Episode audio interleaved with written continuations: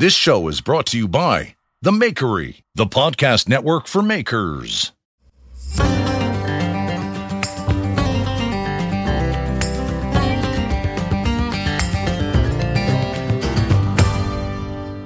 Hey guys, Jeremy here with Simple Life. Hopefully you're doing well, staying safe and sane.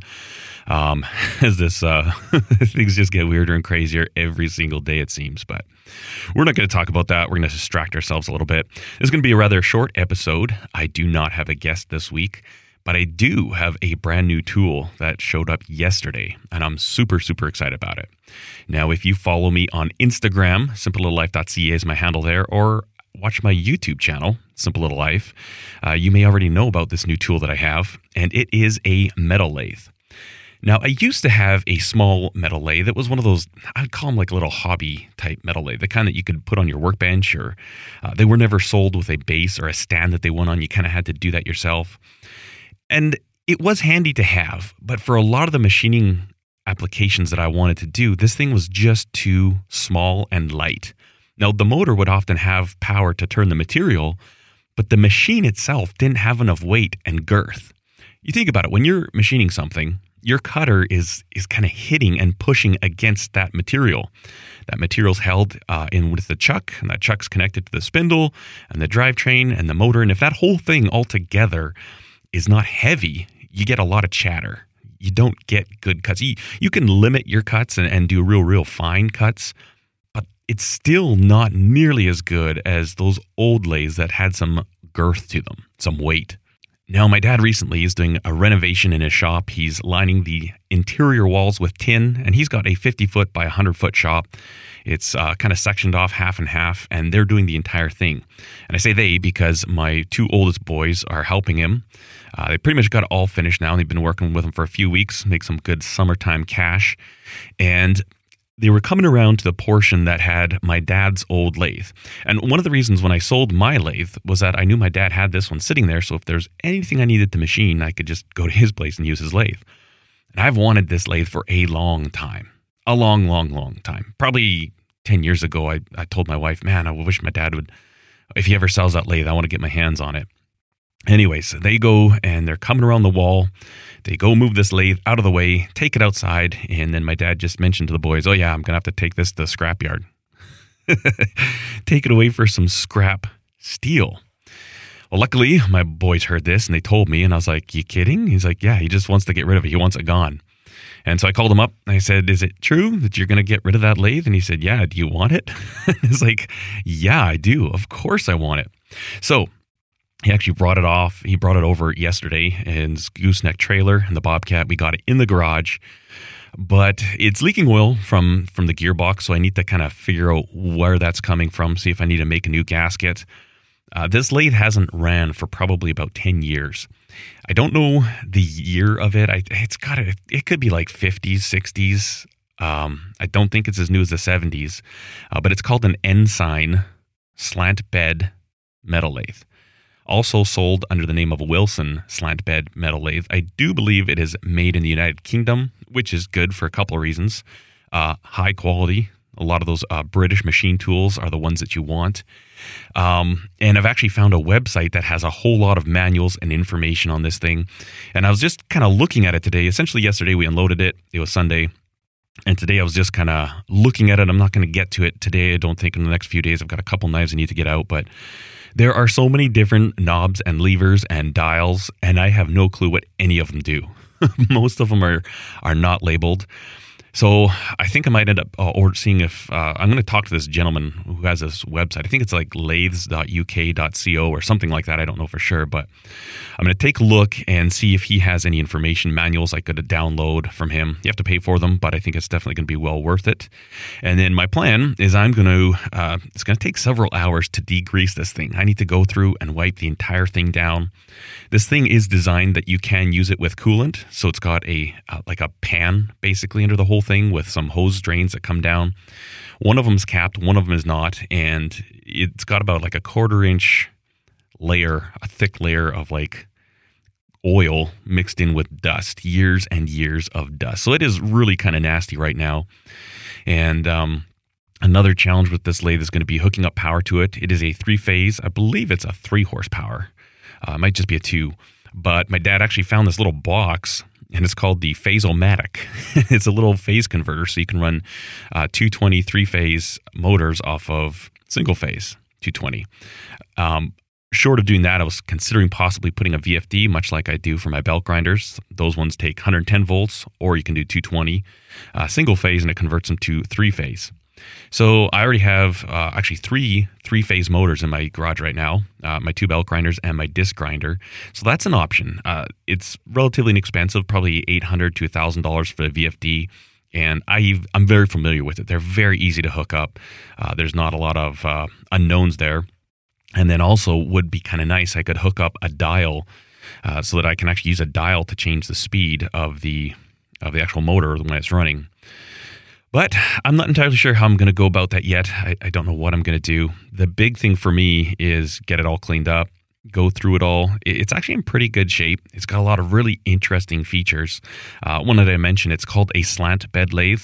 And so essentially, if you've ever seen a metal lathe, you've got the ways, and they're kind of like little, they almost look like a little pyramid bars that kind of run lengthwise and that's what your the carriage basically the thing that you're tooling on slides up and down as well as your tailstock which is what would hold your live center your dead center or your you can put like a jacobs chuck in there for drilling and boring applications. And so this one instead of these two ways these two little pyramid bars being level with each other one is about 10 inches higher than the other one. And I'm not entirely sure why that's done, but my reasoning is that by putting those in at an angle, you get more distance between them. Therefore, you would have more leverage, right? You, are kind of spreading it out. You have a little bit more rigidity uh, rather than two things really close together. If you spread them out a bit, you have kind of like outriggers, right? They go out so you're a little bit more stable. I don't know for sure if that's what it is. Uh, but that could make sense to me because then you can still get those two ways farther apart while maintaining a small footprint of the actual machine. So I'm really excited about that my goal i hope to have it up and running within about three weeks hopefully.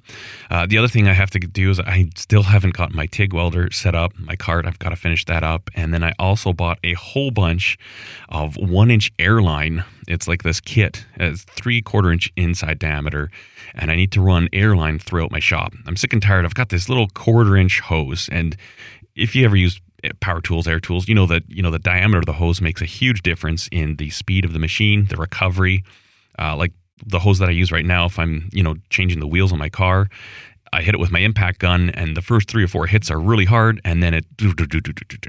And that's just because the air can't get through that line fast enough. So, increasing everything to three quarter inch and then going with some heavier drops to that it should help things out a lot.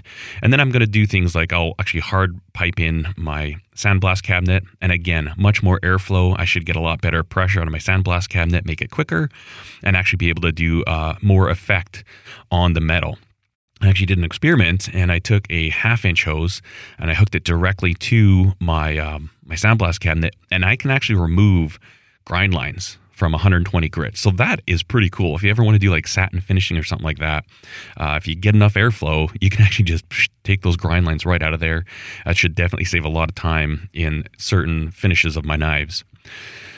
Uh, that's uh, that's pretty much what's going on with me right now. I just released a video on YouTube uh, making a micro knife. I released that video previously about three or four years ago. It's actually, uh, I think it's about a million views now, so it did fairly well. And that, that's kind of part of the problem. I've, I've talked about it before is that when I'm doing the orders that I have right now, these are all knives that I've made before, and most of them I've done a video about.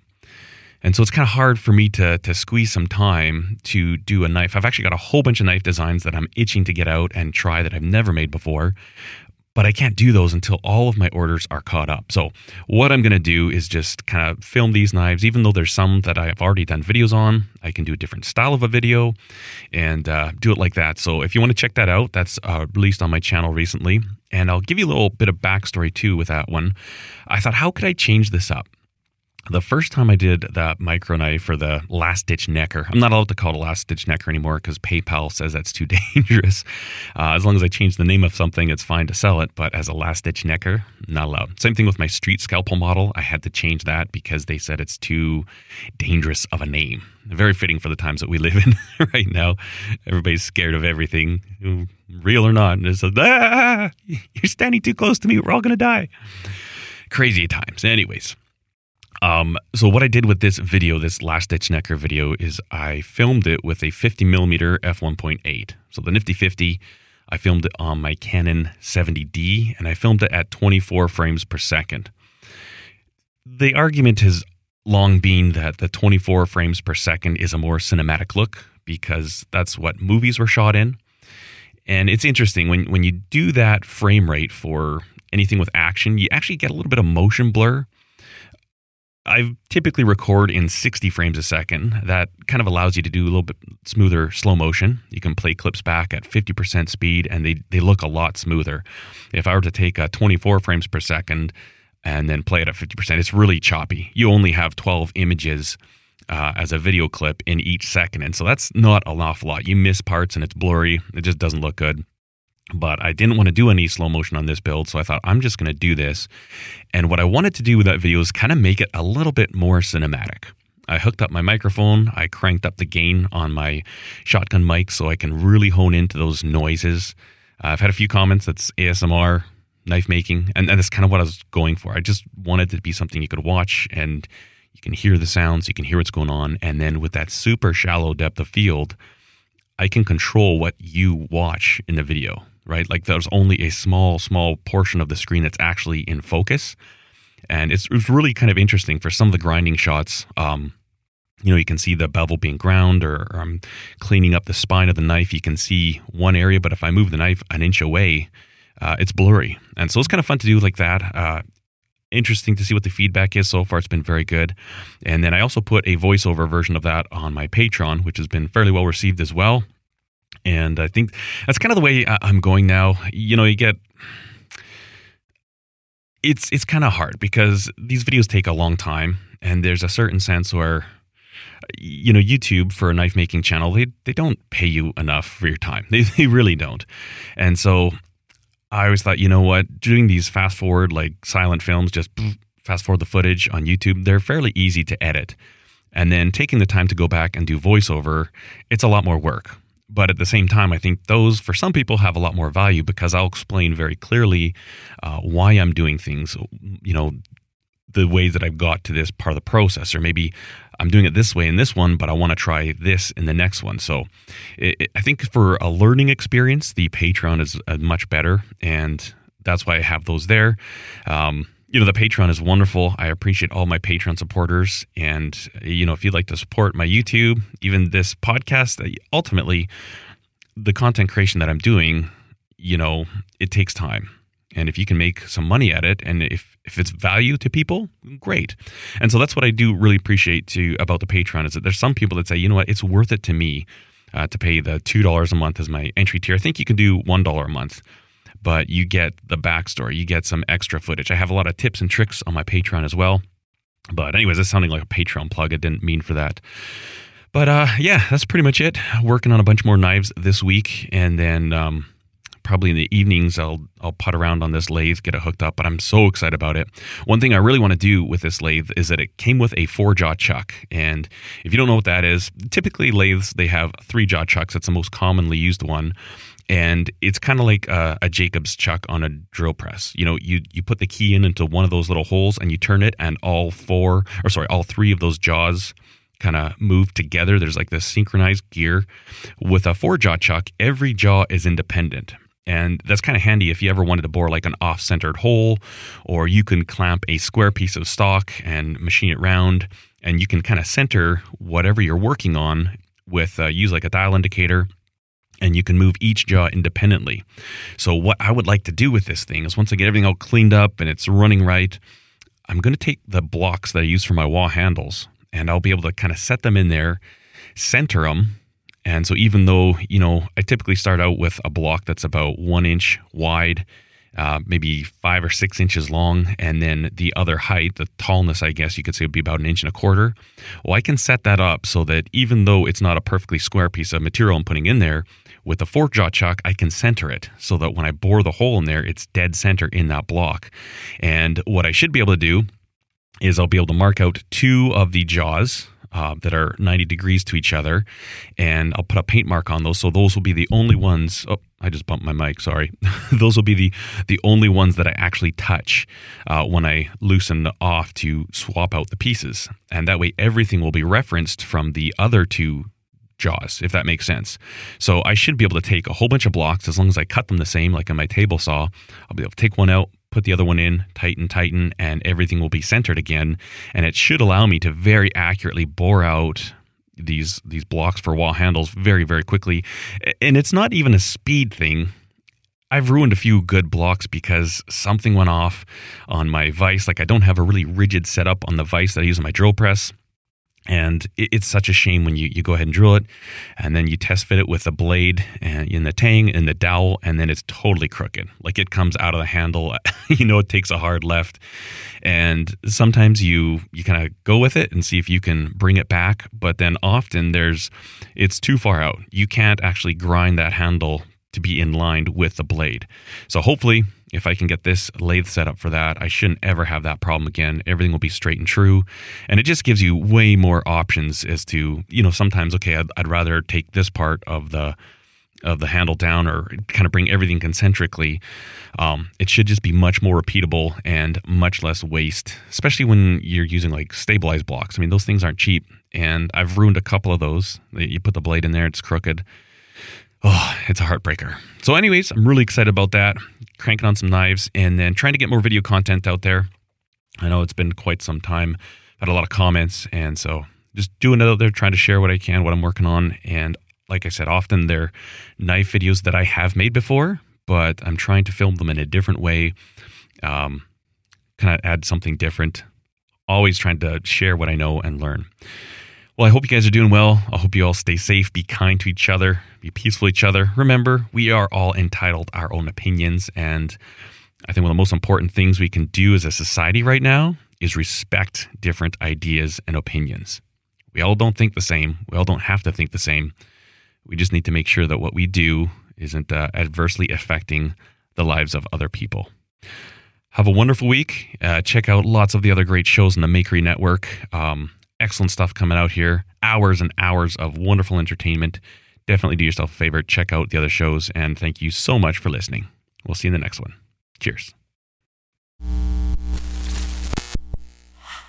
If you like this show, take a look at our other shows made for makers just like you at www.makery.network.